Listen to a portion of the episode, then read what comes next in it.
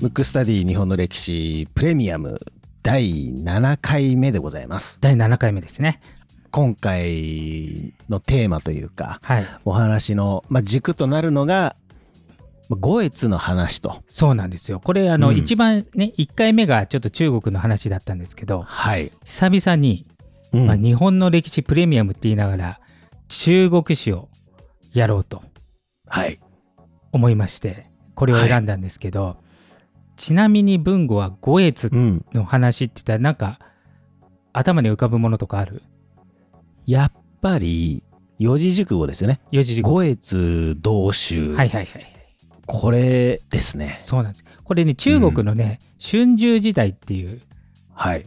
あの時代の話なんですけどこれあのこの番組聞かれてる方はもちろん日本の歴史のファンの方だと思うんですけどこのね春秋まあ春秋戦国時代とも言うし、まあ、春秋時代あのちょ,、うんちょっと分かれてるんですけどこのね春秋中国の春秋戦国時代って日本で言うと幕末と戦国が混ざったような感じでめちゃくちゃ魅力的な、はい。とこなんですよ。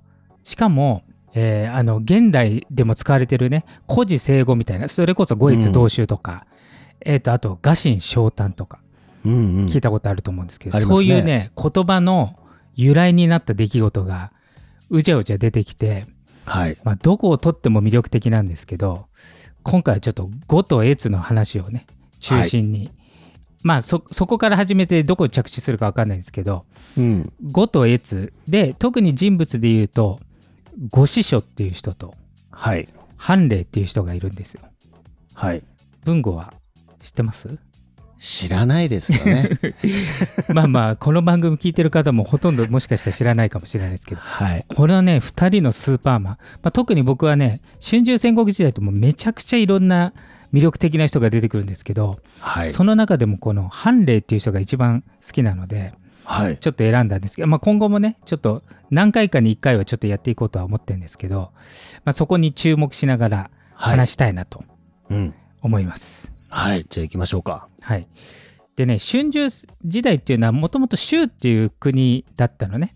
州っていう国の中でその州が弱まって州は潰れてはいないんだけどいろんなところにその豪族たちがこう割拠してきたみたいな感じなんで日本で言うと天皇制はあるけどうん将軍がいるみたいな、だから天皇は権威はあるけど形だけで実際の権力は将軍が握ってるイメージこれが春秋時代なのねだから周王朝は潰れてないけど、実質飾りだけになってそれぞれが覇権を争うみたいな、そういう時代なの。まあ、だから呉と越に行くまでにちょっと春秋の話をするとねはい。でしかも春秋時代って文語のイメージだとうん。どれぐらい前の出来事だと思う？いや、これ、確かなんか前話をね、ちょろっと聞いた記憶はあるんですけども、なんかはいはいえらい前だって記憶なんですよね。えらい前なんですよ。それこそ縄文とかそのあたりぐらいじゃないですかね。縄文まではいかないけいどかないか。紀元前500年とか600年ああ。でちなみにね卑弥呼が紀元後200年ぐらいなんでうん。じゃあその前だ。卑弥呼よりも700年も前の話なんですよ。で当然日本は卑弥呼の時代文字とか全くないですけどはい。中国はこの時代も文字があるから何がお、起きたかって全然分かっちゃうわけよ。うん。だから面白いっていうのもあるんですけどでそのね春秋の中でまあ日本で言うとちょっと将軍的なイメージをしていただければいいと思うんですけどそれをね覇者って言ったわけだから周王朝は倒さないで覇者となって他の国をこう従えるっていうのを目的にこうみんなで争ってるわけうん。その中で春秋5派っていうねあの5人の覇者が出たんだけどはい。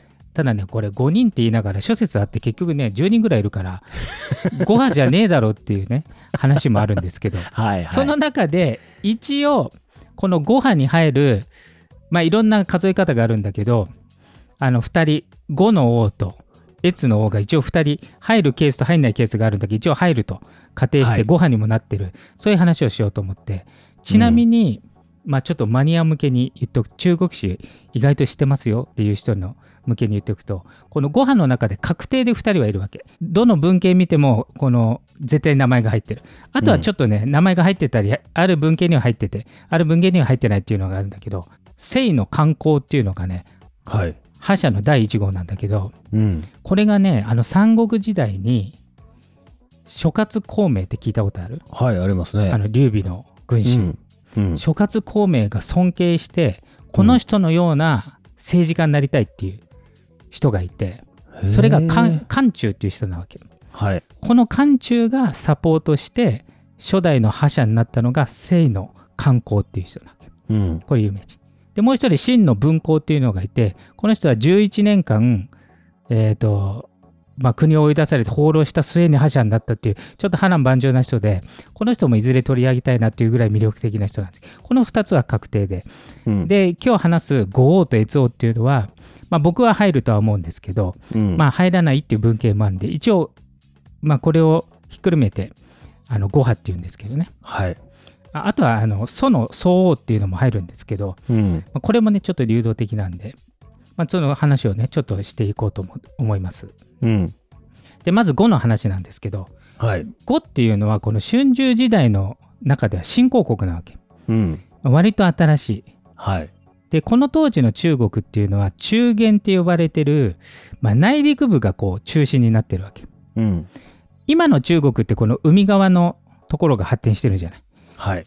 まあ、例えば香港とか上海とかってね海側の方じゃないこの海側の方は当時はもう田舎ですごく離れた土地なわけ、その呉っていうのは今でいう上海うん。の辺りにできた新興国、うん。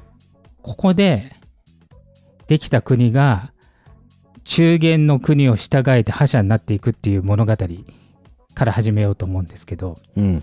まず呉のところの王様呉王、はい孔慮っていう人が出てくるわけ。で孔慮っていう人は呉師匠っていう人があの最初に言った呉師匠っていうのは今日のキーパーソンですけどうん。あのスーパーマンがいるわけですよ呉師匠という。で呉師匠っていうのはどういう人かっていうとまもともとは蘇の国の生まれなのね。うん。蘇っていう国があってで当時はその蘇っていう国は超大国だったわけうん。統治としてはで呉呉の国は新興国で蘇の蘇がすごいでかい国大国だったんだけどそこで、えー重臣の家系だったわけね呉師匠はけどお約束のこれ日本以上にうん。内紛がすごいわけ、中国ってはい。すぐ殺し合い兄弟間 王と家臣団もうすぐ殺し合いで一人の人が英雄から没落するまでも早いっていうかはい。なんかこう一番上まで行ったと思ったら生きてるうちに殺されちゃうみたいなだからうん代替わりする前に没落するみたいなことがほんと多々あって人間のなんつうのかなエエゴというかものすごい人間模様が見れるのが中国史の、まあ、特徴というか、にはい日本のね歴史でも散々お約束の兄弟間とか親子間の争いをね、ありますね。文庫もねよく知ってると思うんでそれがもうひどいわけ。うん。でこの蘇の国にいて無実の罪でお父さんとお兄さんを殺されちゃったわけご師匠はね。うん。うん。でもう絶対に復讐してやるって言って自分は殺されかかったんだけど逃げ切れて呉の孔慮っていう王様に拾われたわけ。でこの呉師匠がすごい人ではい。